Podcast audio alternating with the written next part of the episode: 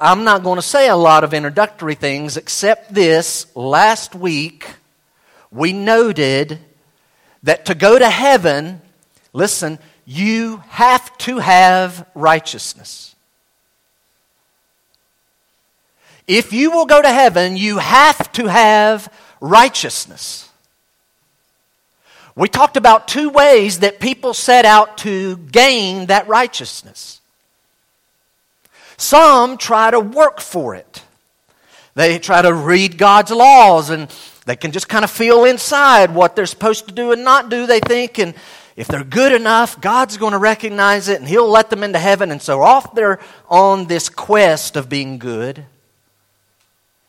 We talked about how that one, I'll go ahead and tell you, probably get a little ahead of myself. The success rate of that method is 0.0000, keep going, percent which means 100% of people who've tried the working for it, working to get righteousness method, 100% of those people fail.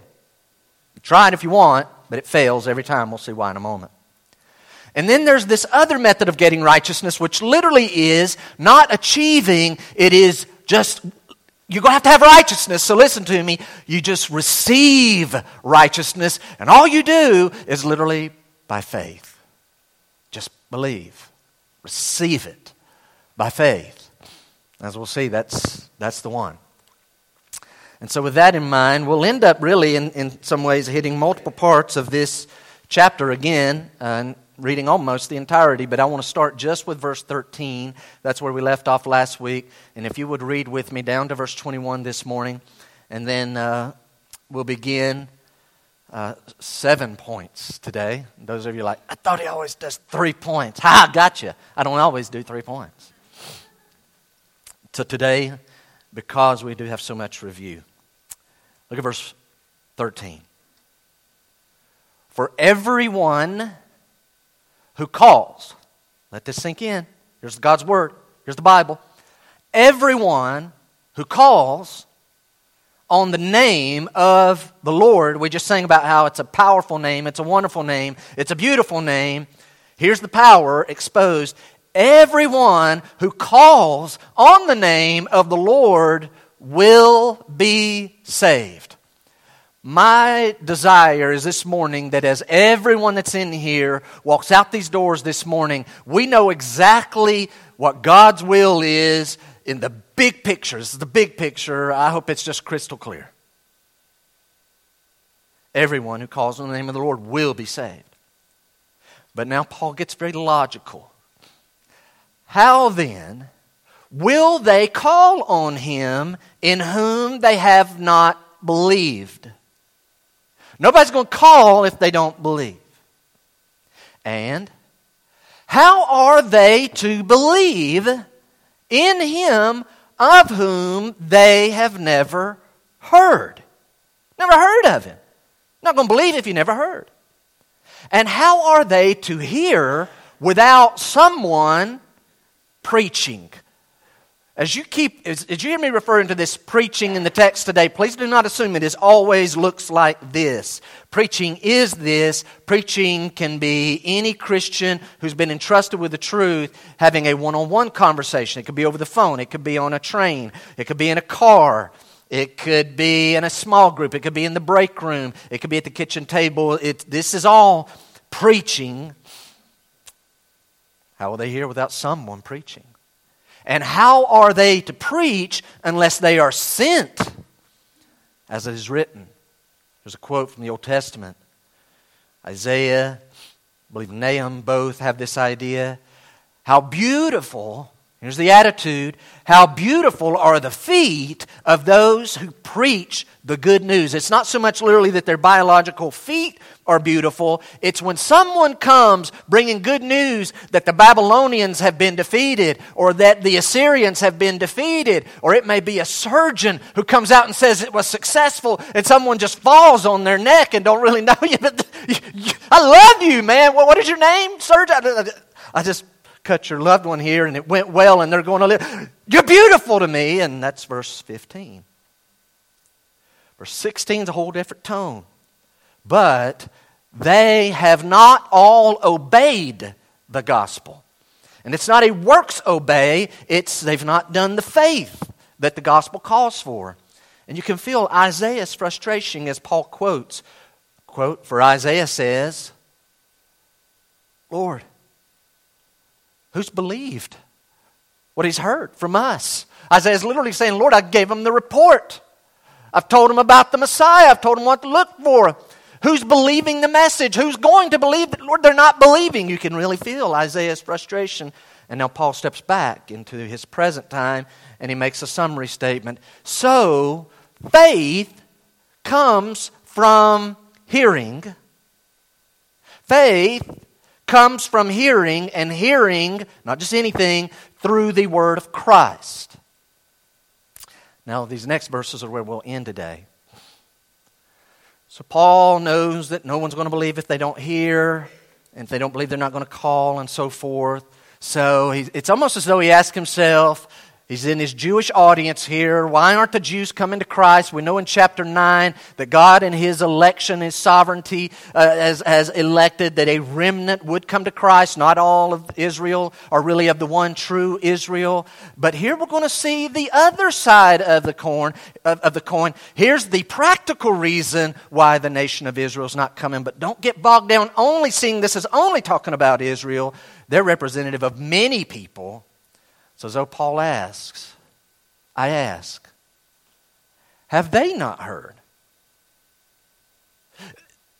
Is it a case that Israel hasn't heard? Faith only comes by hearing, and hearing by the word of Christ. Maybe they haven't heard, but then he answers his own question. Indeed, they have for, and then he quotes Psalm 19, which Psalm 19 is really in the context of nature, which we'll see in a moment. Nature speaks everywhere. There's literally not a language. Nature doesn't speak French or Latin or Greek or Hebrew. Doesn't speak any of that. Doesn't speak English and Russian and Spanish. Nature speaks to all people of God. And so Paul quotes, I ask, have they not heard? Indeed, they have, for their voice. He's quoting Psalm 19. Their voice has gone out to all the earth, and their words to the end of the world. So Paul asks another question, mainly about Israel, but it applies to more than Israel. Did Israel not understand? Okay, okay, they've heard. Maybe they didn't understand. Maybe that's the problem. And then he answers that objection by saying, First, Moses then, second, he'll say, Isaiah, no, that's not the answer.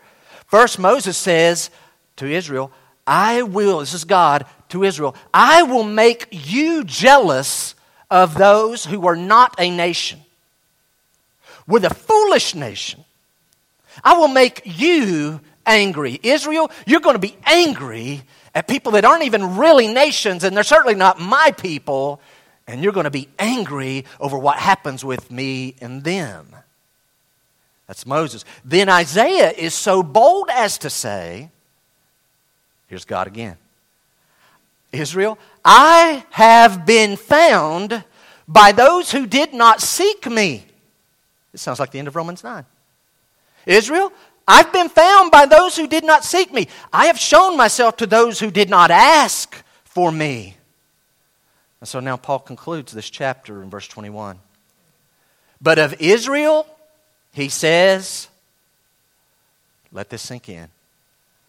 All day long, I have held out my hands to a disobedient and contrary people. Like, guys, let, literally, picture it. Picture it. God, Israel, come to me. Call.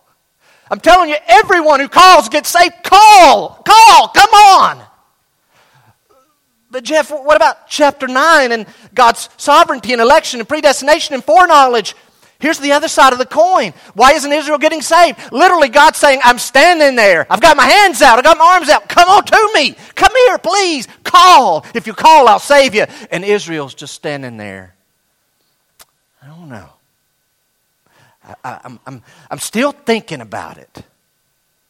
The real reason practically, humanly speaking, is he says God has his hands out to a disobedient and a contrary people. If I'm going to hit these seven things, we better be going, right? This is big picture. Guys, I need you. You need to, you need to fill this out today. I know there's like 60 blanks. It's a lot.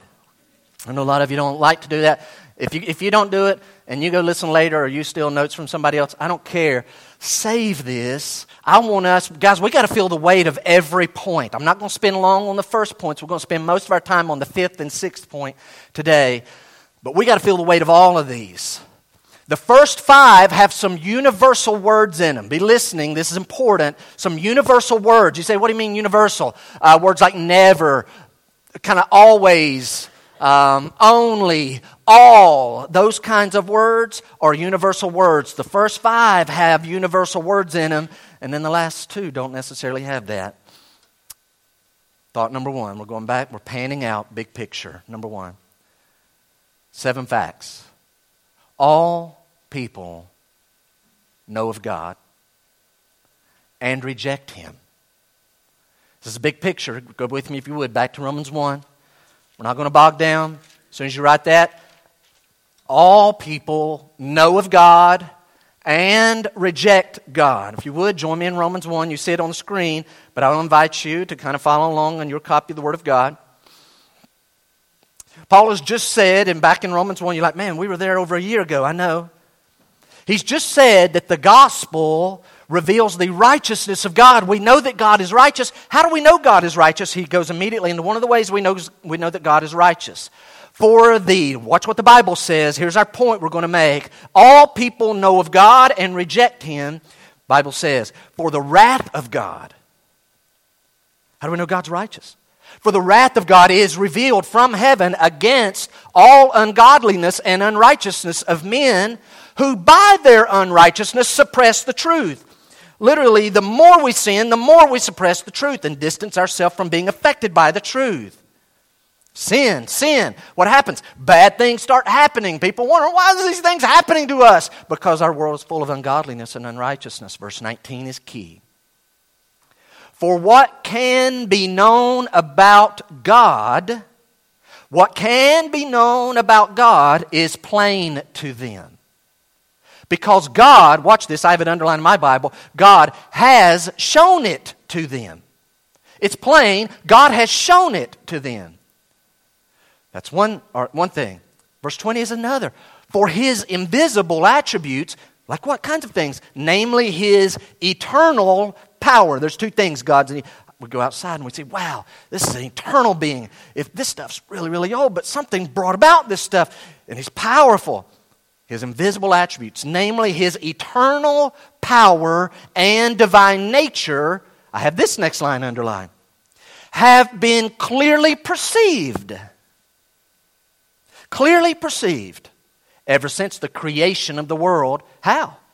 in the things that have been made. And this next line, I have it underlined. So they are without excuse. I need everyone in here, please remember that in, in Romans 1. It's going to be important in a few minutes when you're going to, going to, you're going to want to get mad at God. They are without excuse. Why? Because God's made it plain to them, God has shown it to them.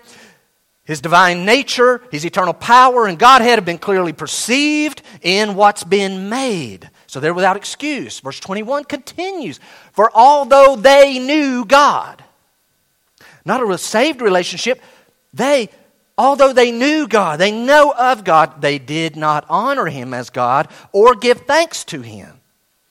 So they're enjoying the blessings from God, but they don't verbalize. Maybe grateful and thankful, but not verbalizing it back to the Lord. Just described a lot of people.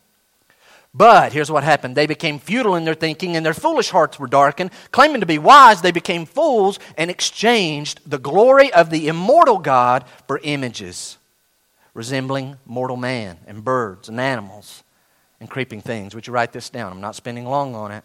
All people know of God and reject Him. And here, Paul in these verses gives us some universal revelations that God gives of Himself to us. Number one, we are born with an innate knowledge of God. An innate knowledge of God. And we're born with this thing called a conscience.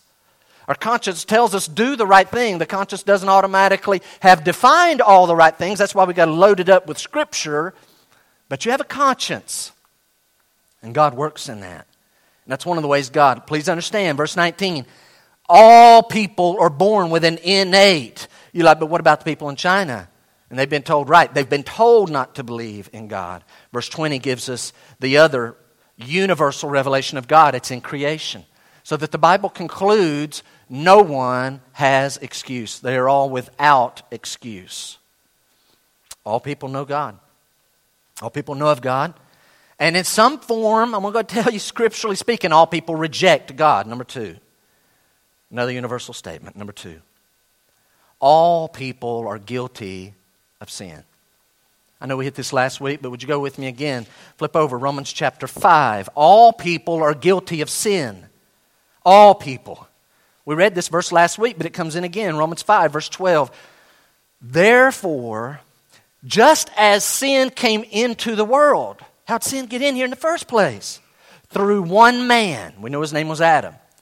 And of course, where sin comes in, the Bible says death through sin. And so death spread to all men. Wait, Adam's the one that sinned. But watch.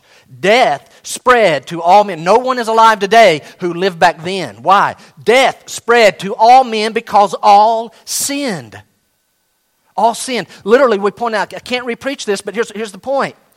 You say, how have we all sinned? We all sinned before you were born in this world because we were all in Adam in his, history past at the very beginning, thousands of years ago, you biologically, in his semen, literally, were in him and we committed the sin, and that's why the Bible says all have sinned.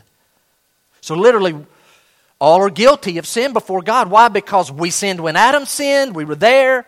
We, we've inherited a sin nature. We sure do like sin. We have an appetite for it. And as we said last week, we commit specific acts of sin. Go to Romans 3. Look at Romans 3. Look at verse number 10 very quickly. As it is written, first of all, we're going to see our character, and then we're going to see our conversation, and then we'll see our conduct. That's an outline we used on this section a year ago. As it is written, our character, none is righteous. Notice these universal terms over and over. None is righteous. That's what God's word said. No, not one. No one understands. No one seeks for God. All have turned aside. Together they become worthless. No one does good, not even one conversation. Their throat is an open grave. They use their tongues to deceive. The venom of asps is under their lips. Their mouth is full of curses and bitterness. If you're sitting here saying, I've never cursed in my life, it's because someone trained you not to, and they threaten you with punishment if you did. I promise you, left to yourself in another condition, you would be cursing, as the old saying says, like a sailor. It's in you but it's also in your conduct and mind. Verse 15, their feet are swift to shed blood, and this is us. And their paths are ruin and misery, and the way of peace they've not known. There's no fear of God before their eyes. Now we know that whatsoever the law says, God's law, it speaks to those who are under the law. We know that we're all born under this law. We're born there. Praise God, I got moved out from being under the law back in 1979, but I was born under it. The law speaks to those who are under the law so that, here's one of the reasons, every mouth may be stopped and the whole world may be held accountable to God. For by works of the law, I'm going to be good. I'm going to earn my way to heaven. No, you will not. By works of the law, no human being will be justified in his sight, since through the law comes knowledge of sin. God didn't give us the law to, so we could keep it and be saved. God gives us the law so we see what it is and we try to keep it and we realize I can never do all those things. Well, then you need another way to be saved. Number three. So far, here's our statements. All people know of God and reject Him. All people are guilty of sin. And as a result, we keep dying, not only physical deaths, but eternal death. But praise God, the next thing we start having some good news in that God has made a way for us to be saved, and here it is salvation. If you want to write this down, salvation, and here's your universal word, is only by faith in Christ. Salvation is only by faith in Christ. And here I told you the first three points would be a review, and this one goes back to last week. Would you look with me, Romans 10, verse 4? This is important. You say, I want to know how to be saved. Salvation from our sins, of which we're all guilty, is only by faith in Christ. Every part of that sentence is important. Verse 4. For Christ is the end of the law for righteousness to everyone who believes. I'm going to read quicker in a moment, but let me hit this. Not if, don't say it out loud. I don't want anybody to be embarrassed.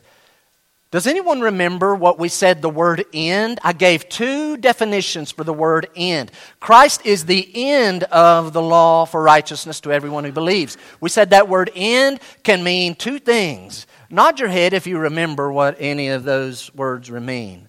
Anybody remember that? I see a couple. I see you look like eight or ten. Let me give them to you again. You ready? The word end can mean Christ is the end, the fulfillment, the fulfilling, or the termination. Remember that? It's the termination. Watch.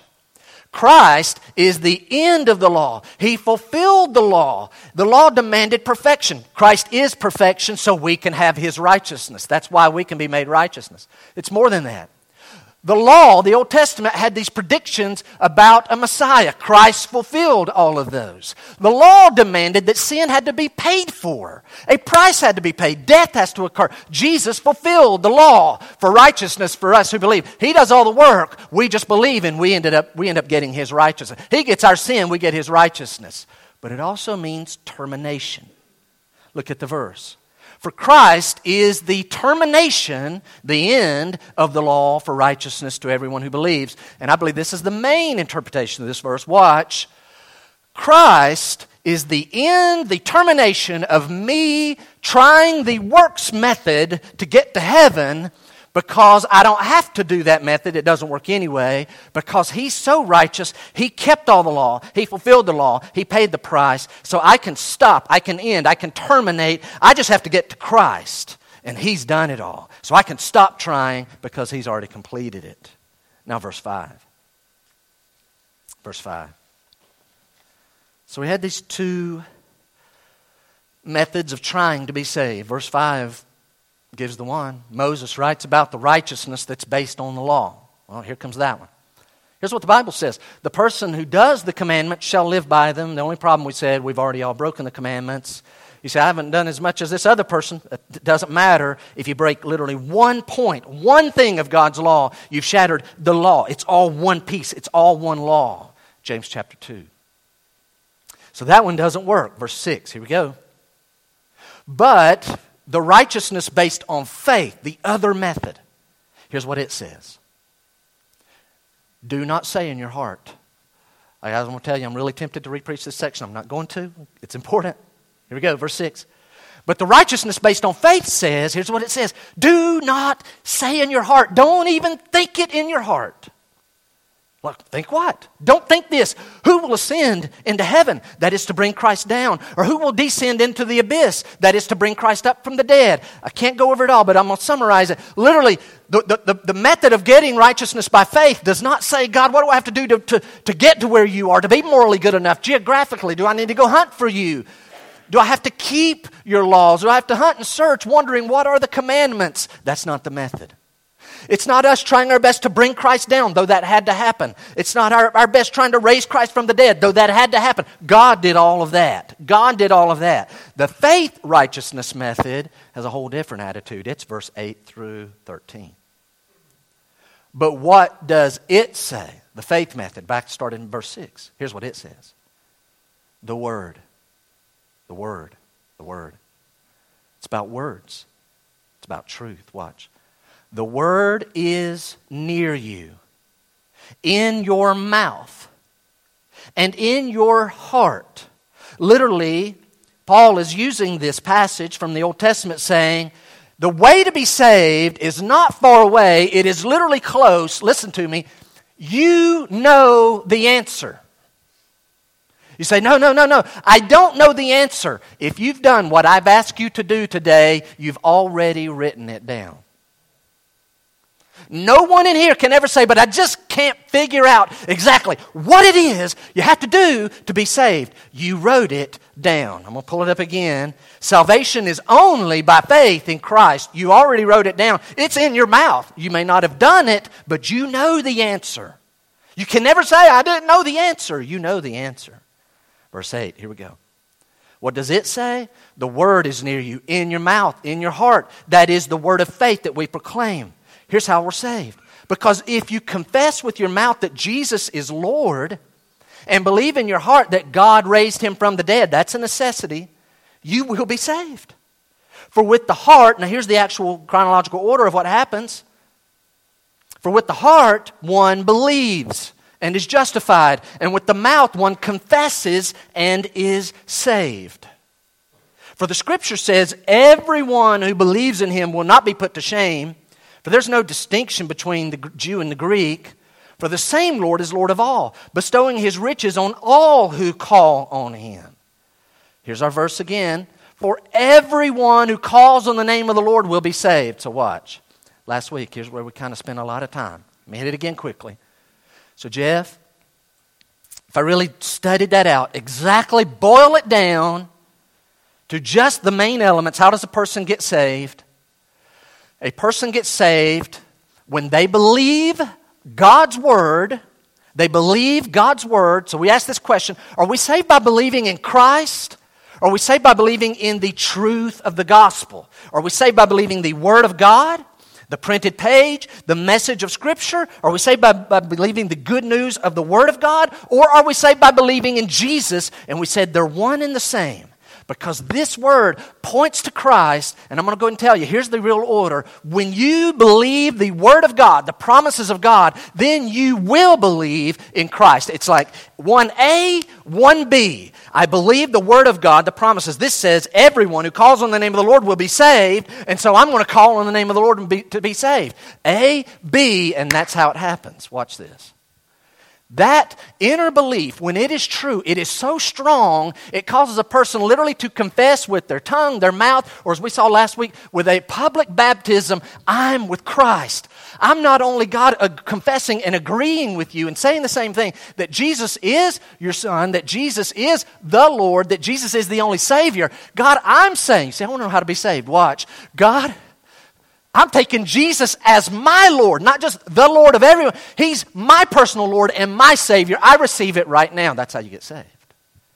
And the moment you really believe God, you will believe Christ. Number four. By the way, it's the only way. That's important because where we're heading. It's the only way. Back to Romans 10. Fourth statement has a universal word in it. Here it comes. Faith only comes by hearing the gospel. I'm going to spend the shortest amount of time on this one. In fact, I just spent it. Verse 17. So faith comes from hearing, and hearing through the word of Christ. Hang with me. Everyone has a knowledge of God and rejects it. All of us are guilty of sin, but salvation has been made available. It is only by faith in Christ. Salvation's only by faith. So, how in the world do you get this faith if that's the only way? Oh, by the way, did I skip something? I need to go back and hit it. I skipped Acts 4. Turn there. I know, I know my time goes quickly, but I need to hit this because it's important for what we're going to do in a moment lest we think there's another way to be saved. Acts 4. Here's what a lot of people think. Well, Jeff, yeah, right. You believe in God and, and, and you ask Him to save you and you go to heaven. No, no, no. Careful, words mean things. In Acts 4, Peter and John heading to the temple, and there's a lame man. He's 40 something years old. He's never walked a day in his life. Peter declares the powerful name of Jesus and says, In the name of Jesus, rise up and walk. The man gets up and walks. Everybody in the temple knows this guy. He's a regular fixture, and they know what in the world's going on. And all of a sudden, Peter uses this opportunity as a chance to preach the gospel. And so Peter starts preaching about Jesus. Well, all of a sudden, the Jewish authorities who killed Jesus just a couple of months earlier see a commotion down there, and they go down there and they start hearing what's going on, and they arrest these guys and put them in jail. And the next day, they're in front of the Sanhedrin, the high priest. The high priest father who father-in-law who used to be the high priest, and all the family. And here's all the scribes and all the Pharisees and all the elders and all the rulers, and everyone's in there. And Peter's turned to, to speak, and they say, "How in the world do a couple of guys like you do something like that? How did you heal this man? How did you do that?" Verse ten. Peter, by the way, verse 8 says, filled with the Holy Spirit. Peter, let it be known to all of you, the Sanhedrin, the enemies of Christ, and to all the people of Israel that by the name of Jesus Christ of Nazareth, whom you crucified, boy, that's pretty bold. They can just have him killed, can't they? Peter doesn't care. He's filled with the Holy Spirit. He's calling it like it is. You guys are the ones who killed Christ. But then he says, Whom God raised from the dead. I know you're telling everybody we stole his body, but you know that's a lie. You had him killed. God raised him from the dead. Man, this guy's going to get in big trouble, isn't he? He doesn't care. Verse 11. This Jesus, oh, by the way, he says, By him this man is standing before you well. This Jesus is the stone that was rejected by you, the builders which has become the cornerstone. And here comes. Filled with the Holy Spirit. Verse 8, Peter says, And there is salvation.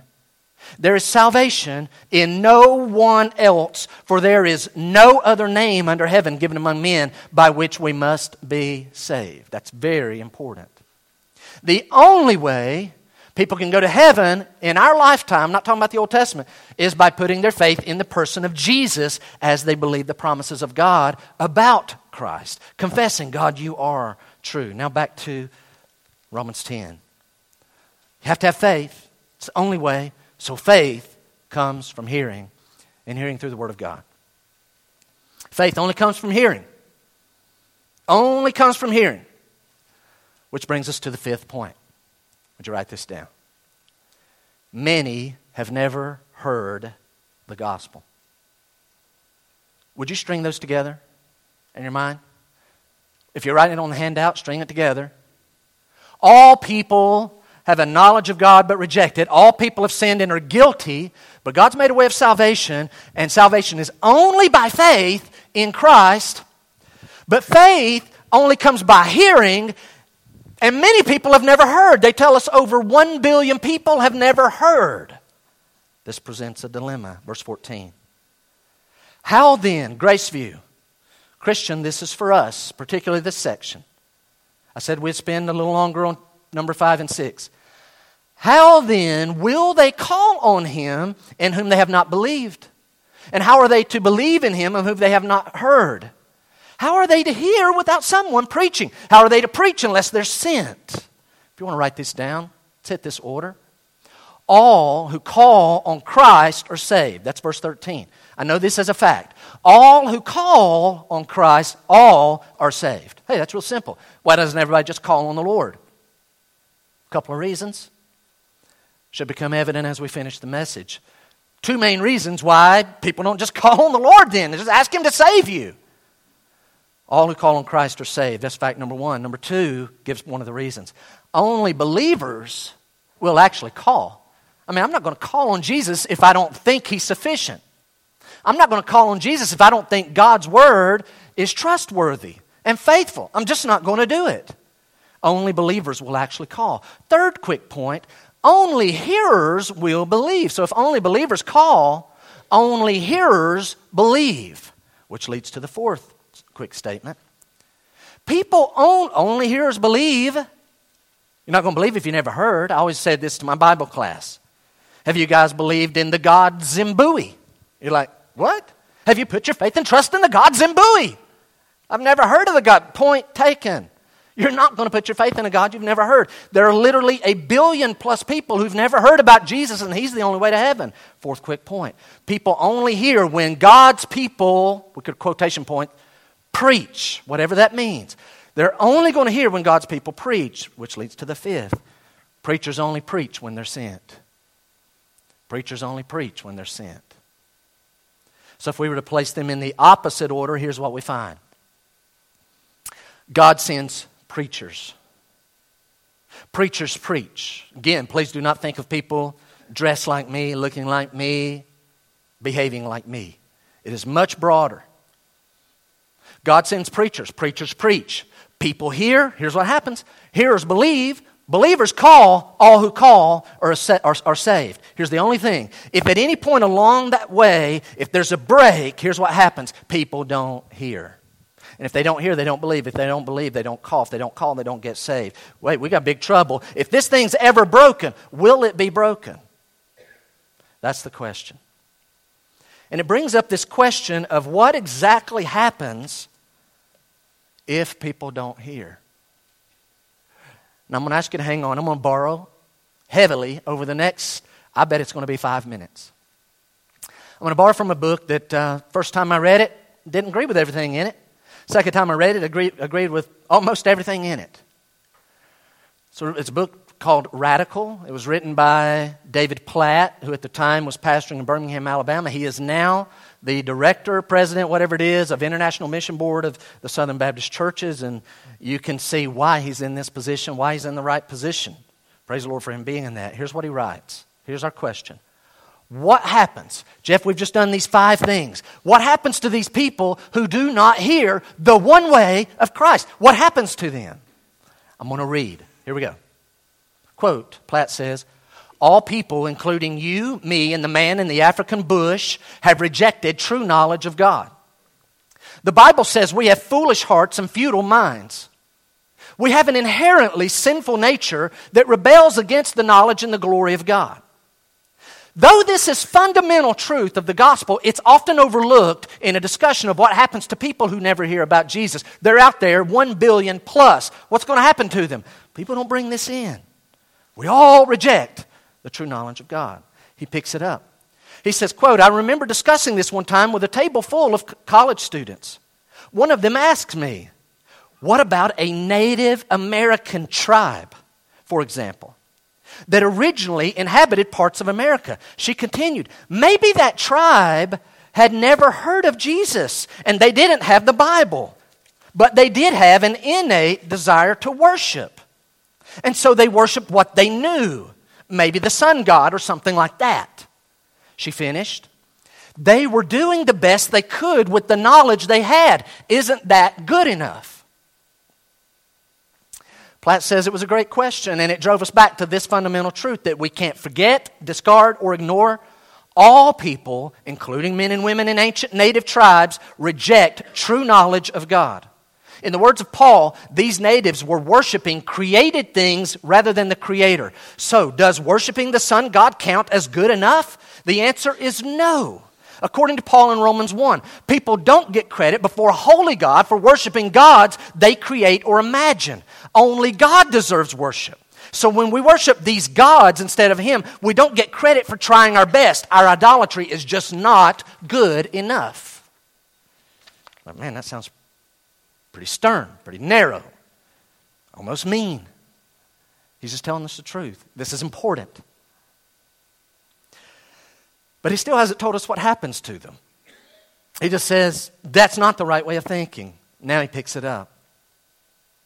Another illustration, very similar, but now it's going to be what happens. Here goes. Quote Suppose you were to ask me what happens to the innocent guy in the middle of Africa who dies this is real. Who dies without ever hearing the gospel. Based off what we said, number one, two, three, four today, it's only by faith. What happens to this person? Platt says, My confident answer to you, based on the authority of God's word, would be I believe he will undoubtedly go to heaven. There's no question in my mind. Now, before some label me a heretic, and others a hero. He says, read back over the last paragraph. Look especially at the hypothetical question. Here it is again. What happens to the innocent guy in the middle of Africa who dies without ever hearing the gospel?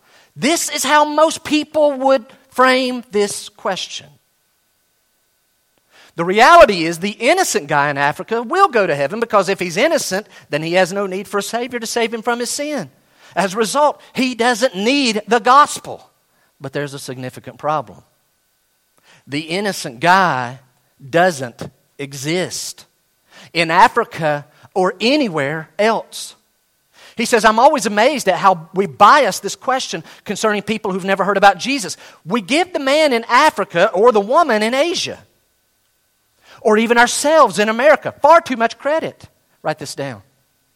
There are no innocent people in the world just waiting to hear the gospel. Instead, there are people all over the world standing guilty before a holy God. That's the very reason they need the gospel. There are no innocent people waiting around the world, just innocent, and they're just not going to hear about Jesus. And those, what's going to happen to them? The Bible is clear. Continue. He says, This is stern and stiff, but guys, I want to tell you, it's biblical.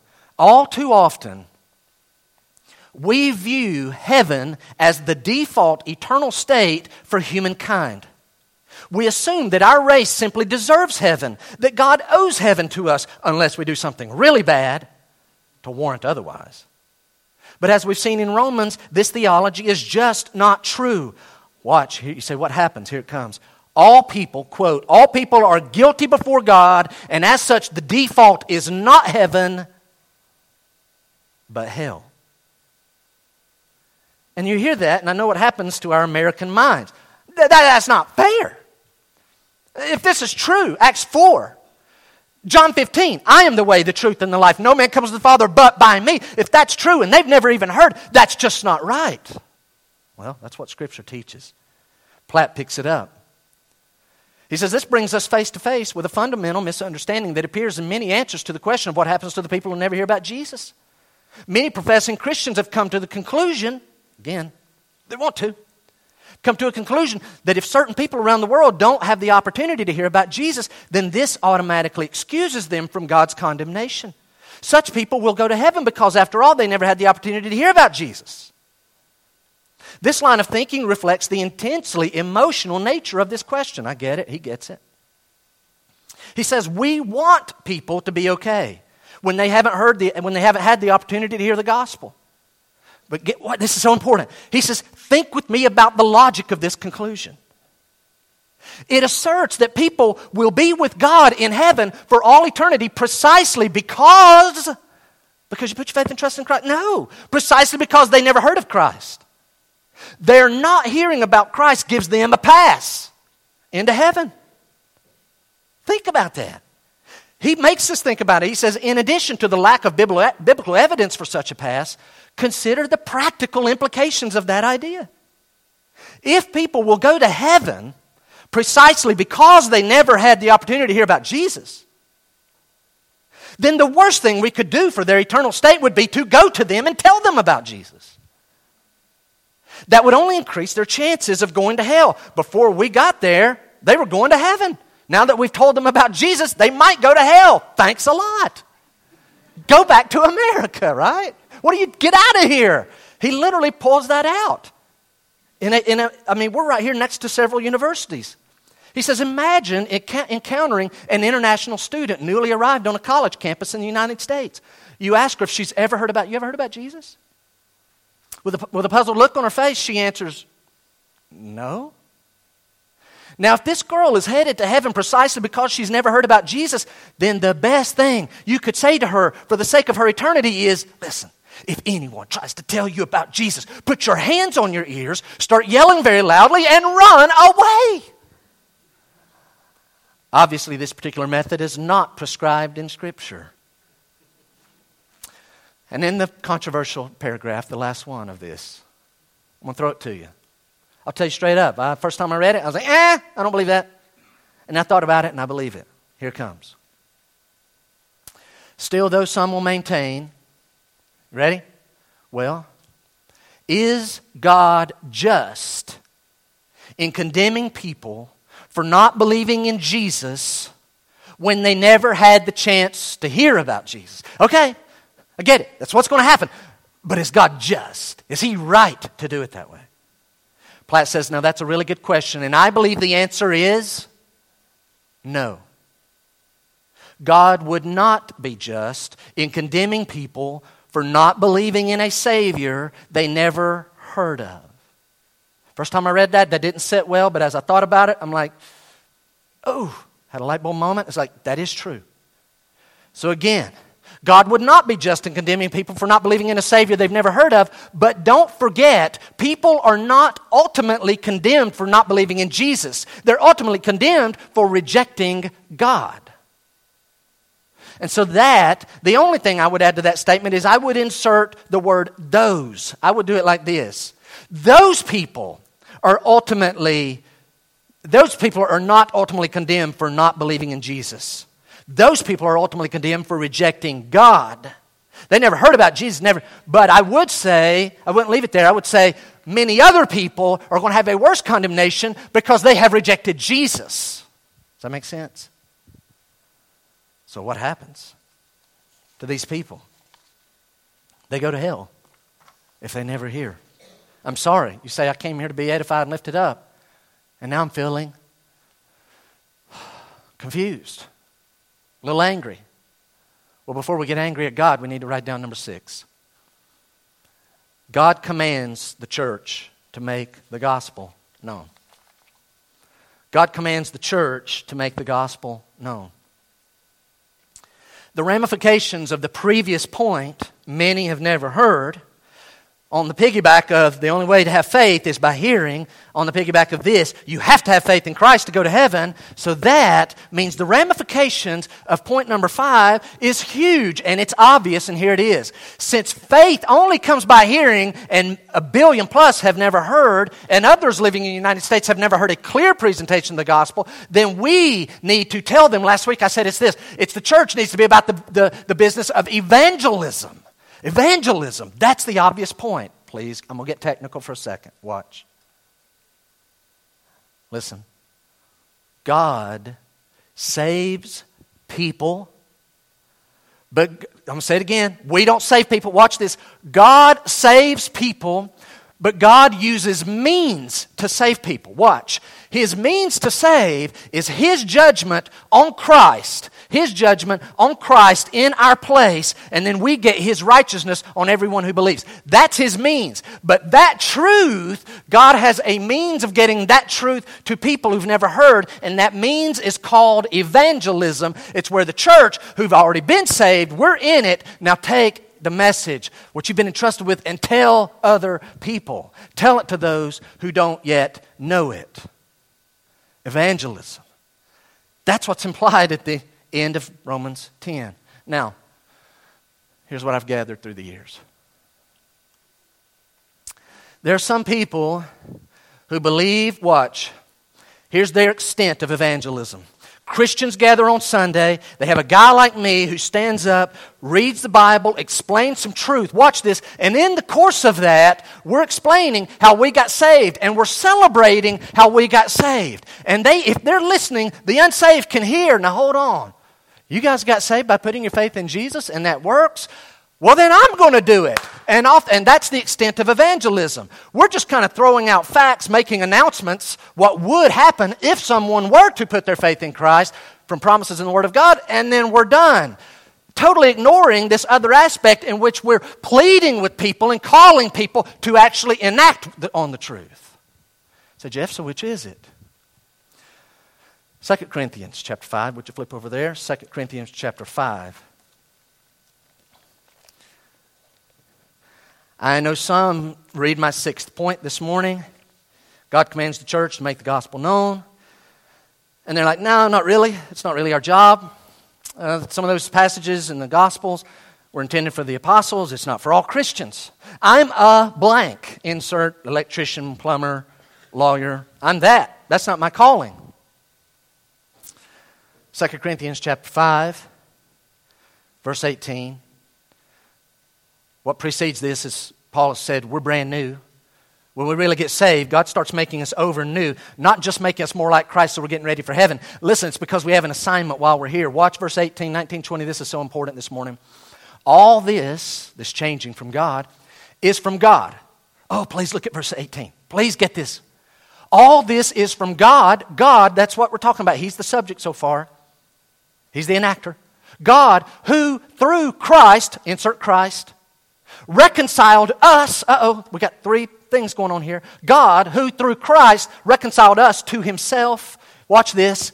God and us are enmity, at enmity with each other. We love sin. God has to punish sin and stand against sin. Even though He loves us, He can't just let us into heaven. So we're at war with God. In comes Christ between as the great peacemaker, and we crucify Him, and God the Father pours out His wrath on our sin because our sin's placed on Him. He is, he's in the middle, but the result is, hey, we walk away and Father. Guess what? I get to call you Father now, we love each other. Now, we both took it all out on Christ.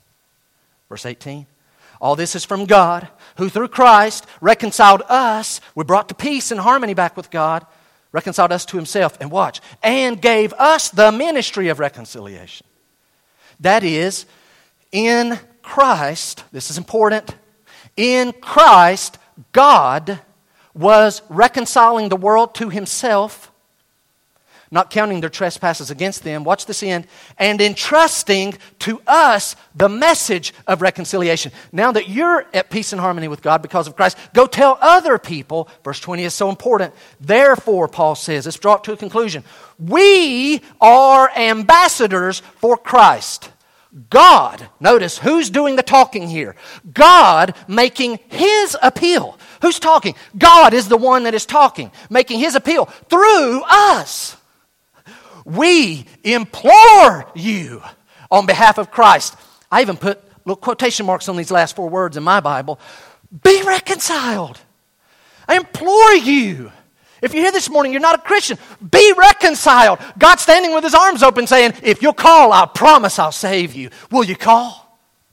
Be reconciled. This isn't just stand up and spout out some facts and hopefully they act on it. They implore people. Write it down. We are called ambassadors. To be clear, God's Holy Spirit convicts, He does it. God's Holy Spirit draws, but we are the instruments God uses to make His appeal. Literally, He's the one doing the talking through us. It was actually back in Romans 10. When you finish writing that, you can go back to Romans 10. It was actually in verse 14. It's very veiled, but if you study out verse 14, how then will they call on him in whom they have not believed? And how are they to believe in him of whom they have not heard, have never heard? Guys, once you finish writing that, I want you to really take a moment to look at verse 14 because what it's saying is, how are they going to believe in him of whom they have never heard?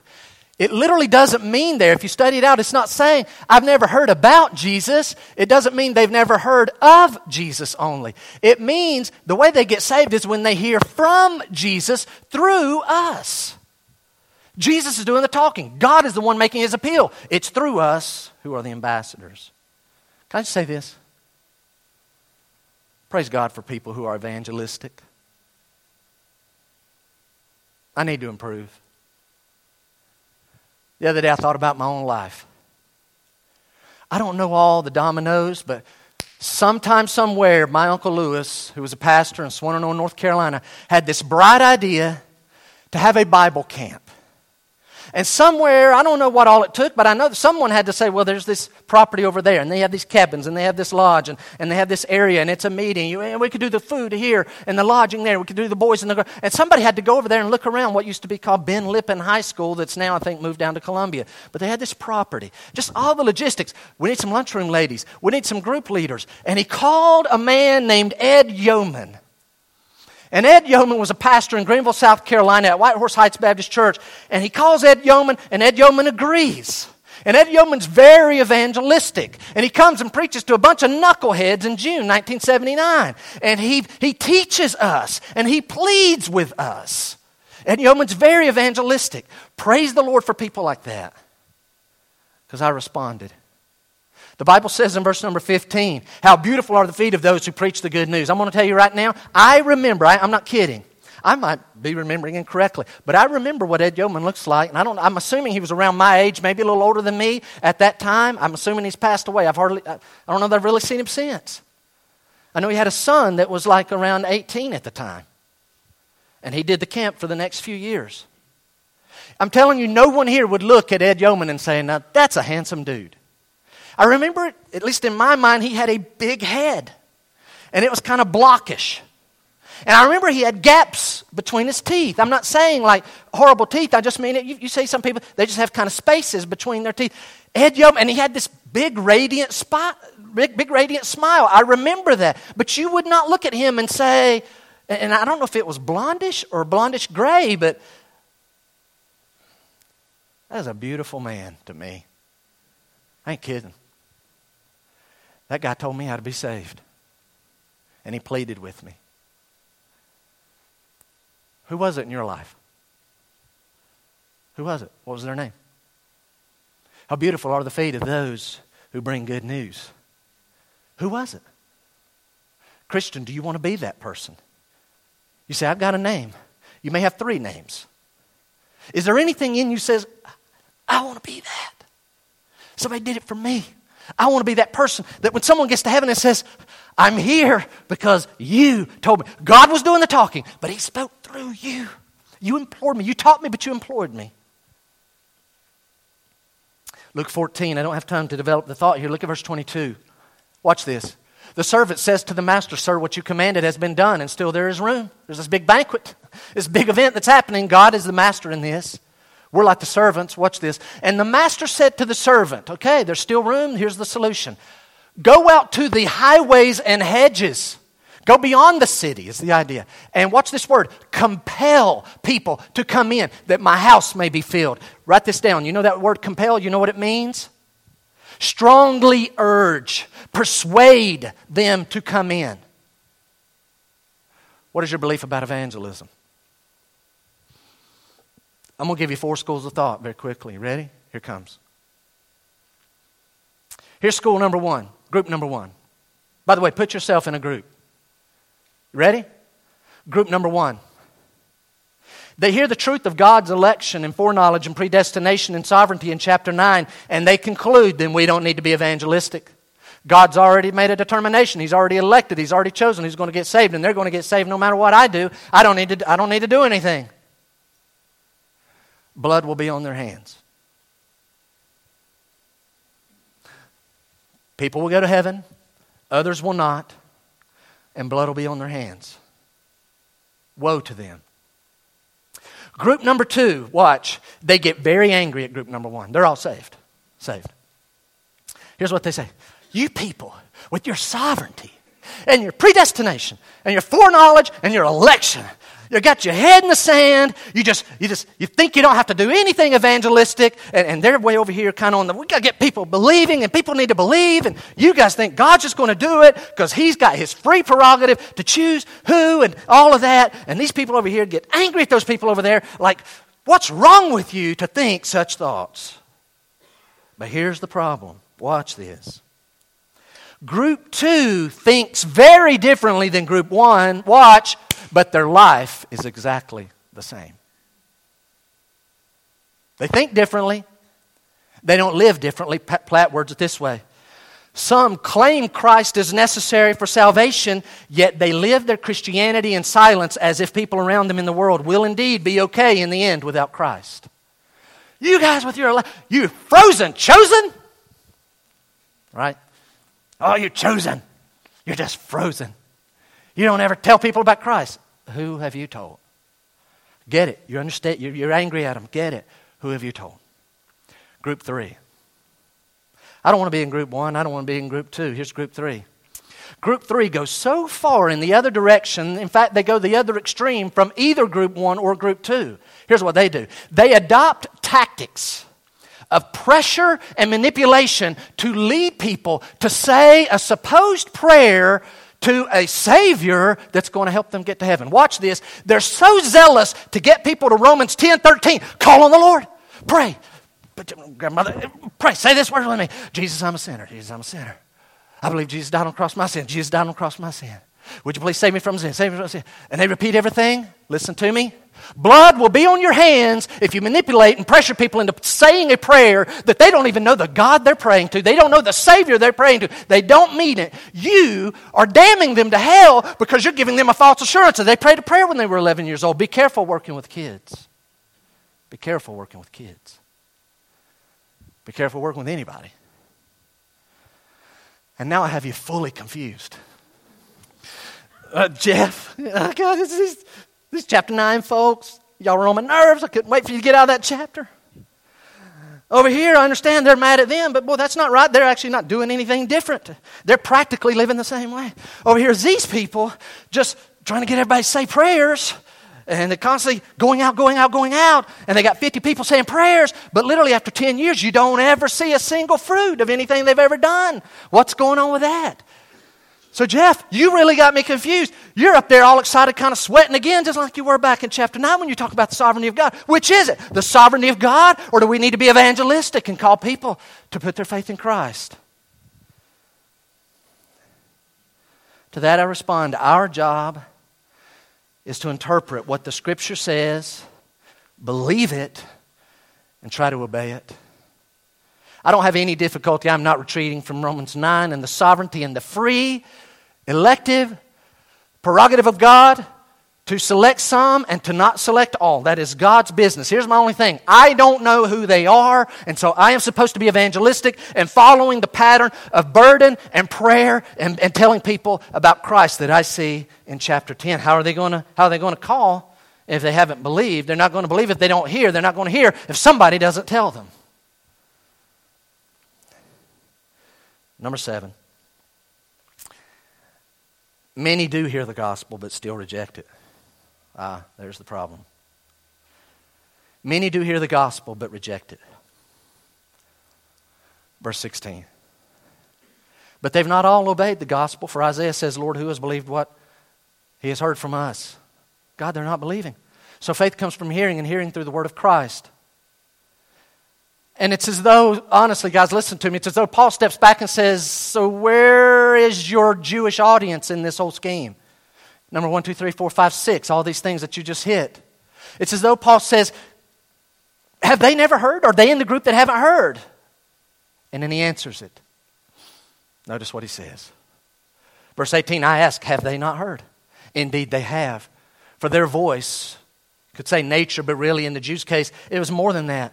Their voice has gone out to all the earth, and their words to the ends of the world.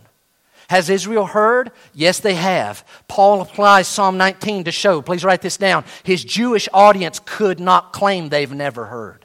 His Jewish audience could not say, Paul, we didn't know this about the Messiah, and that he was supposed to die on a cross and, and be buried with the rich and be scourged and, and, and hated and despised. We didn't know all that. Well, they should have. It was in their scriptures. Let me say this quickly. Paul's Jewish audience could not say they've never heard. Listen to me. No one here today can say you've never heard. No one can say, uh, God, I never heard how we're supposed to be saved. Yes, you did. You were there on, on February the 4th, 2018. You were there at Graceview. You literally wrote it down. It was on the screen, it was being said verbally. You wrote it down. You didn't do it, but it was there. Which brings us to the next thought. Paul, I'm sorry, I think I skipped a note. But Paul's point, he responds by saying, God's truth is not hidden. It is not hidden. We already hit that. Number two here. Lastly, God's salvation is not complicated. God's salvation is not complicated. I'm glad we're closing here this morning. Paul says, I ask, did Israel not understand? Okay, okay, they, they did hear. And like everyone here this morning, okay, we've all heard, but maybe they didn't understand. Please get this. Paul is going to teach us that the Jewish audience cannot claim the gospel was not heard. And watch this, they cannot claim the gospel was too complicated for them to understand. How do we know that?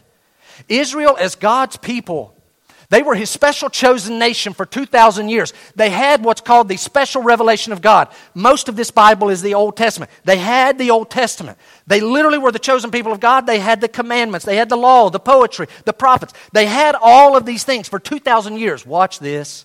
Watch. This is important. Well, maybe they didn't understand. Uh-uh, that doesn't work. Watch. Paul says, I asked, did Israel not understand? First, Moses says, I will make you, he's talking to the Jews, I will make you jealous of those who are not a nation. With a foolish nation, I will bring you, I will make you angry. Then Isaiah is so bold as to say, he tacks on top of that, I have been found by those who did not seek me. I have shown myself to those who did not ask for me. But of Israel, he says, all day long I've had my hands out to a disobedient, contrary people. Watch. Israel, You can never say, you didn't hear, you can never say, we couldn't understand it. Because people who have no prior knowledge about God are coming to Christ and you are rejecting it. It's not an understanding problem, it's a heart problem. You are refusing Christ. They're receiving. You have so much more knowledge about the God in the scriptures. They have none of it, but as soon as they're hearing the gospel, they're coming to Christ. They are an indictment against you. Can I make an application here this morning?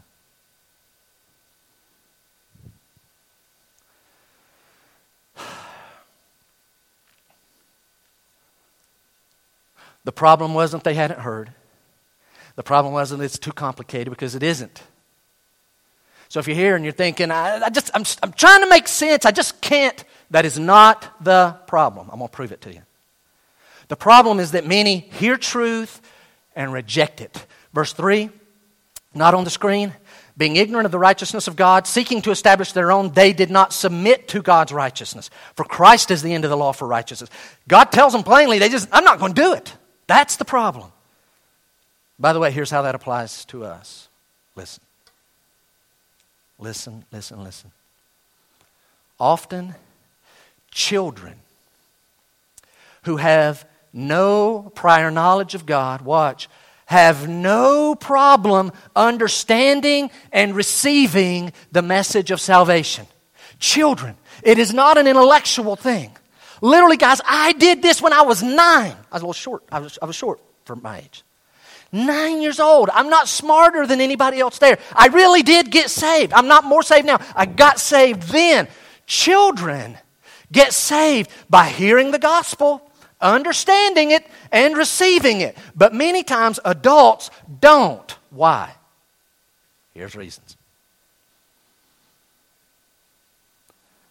Adults often refuse because, here's, here's one, you ready? That doesn't sound very religious. That's too easy. Come on. We sin. I get it. God's really angry.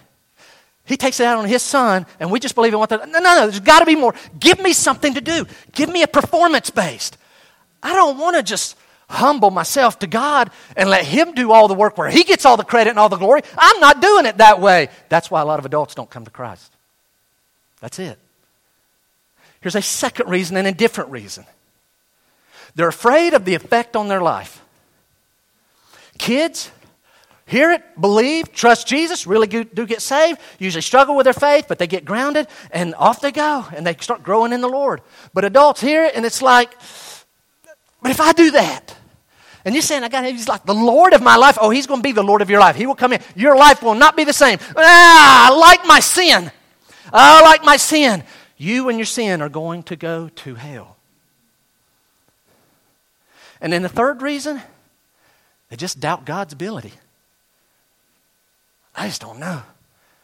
They're not flippant about their sin. They feel terrible about their sin, and I just don't know. If you knew the things that I've done, I've got to get these straightened out. You're never going to get them straightened out. We've already blown it. That's why Christ died on the cross. If there was another way, then we could have just told Jesus, hey, thanks, we didn't even need it. Look, we worked our way to heaven. Did you catch that? The Jews, it's not an understanding. It's not that they hadn't heard, it's we don't want to subject to Him. Kids come to Christ like these nations who don't even know Christ. They're just coming by the thousands and tens and hundreds of thousands and the millions. And over here, the Jews, I'm not being mean, but they're just like rejecting. And it's like a lot of people. People with a lot less intellect than them are just going to Christ and they're going to heaven. But they're over here evaluating and analyzing. And what it really boils down to is it's disobedience and stubbornness. That's what it is. That's what it is. McLean says in verse 17, literally, How can I get faith? What if I don't have it? It's not my fault. Paul says, Here's the way it comes faith comes by hearing. But how does hearing come? By the Word of God. Listen, you say, but I, I, just, I just don't have the faith. Jeff, I understand. You have to have faith in Christ. That's the only way I understand, but I just don't have faith. McLean's going to help you. He says, if you want more faith, just listen to the Word of God and accept it, and your faith will grow. You don't have to, listen, you don't have to have a lot of faith. You just need a little faith. A little faith. Do you have a little faith? I had a little faith when I was nine years old.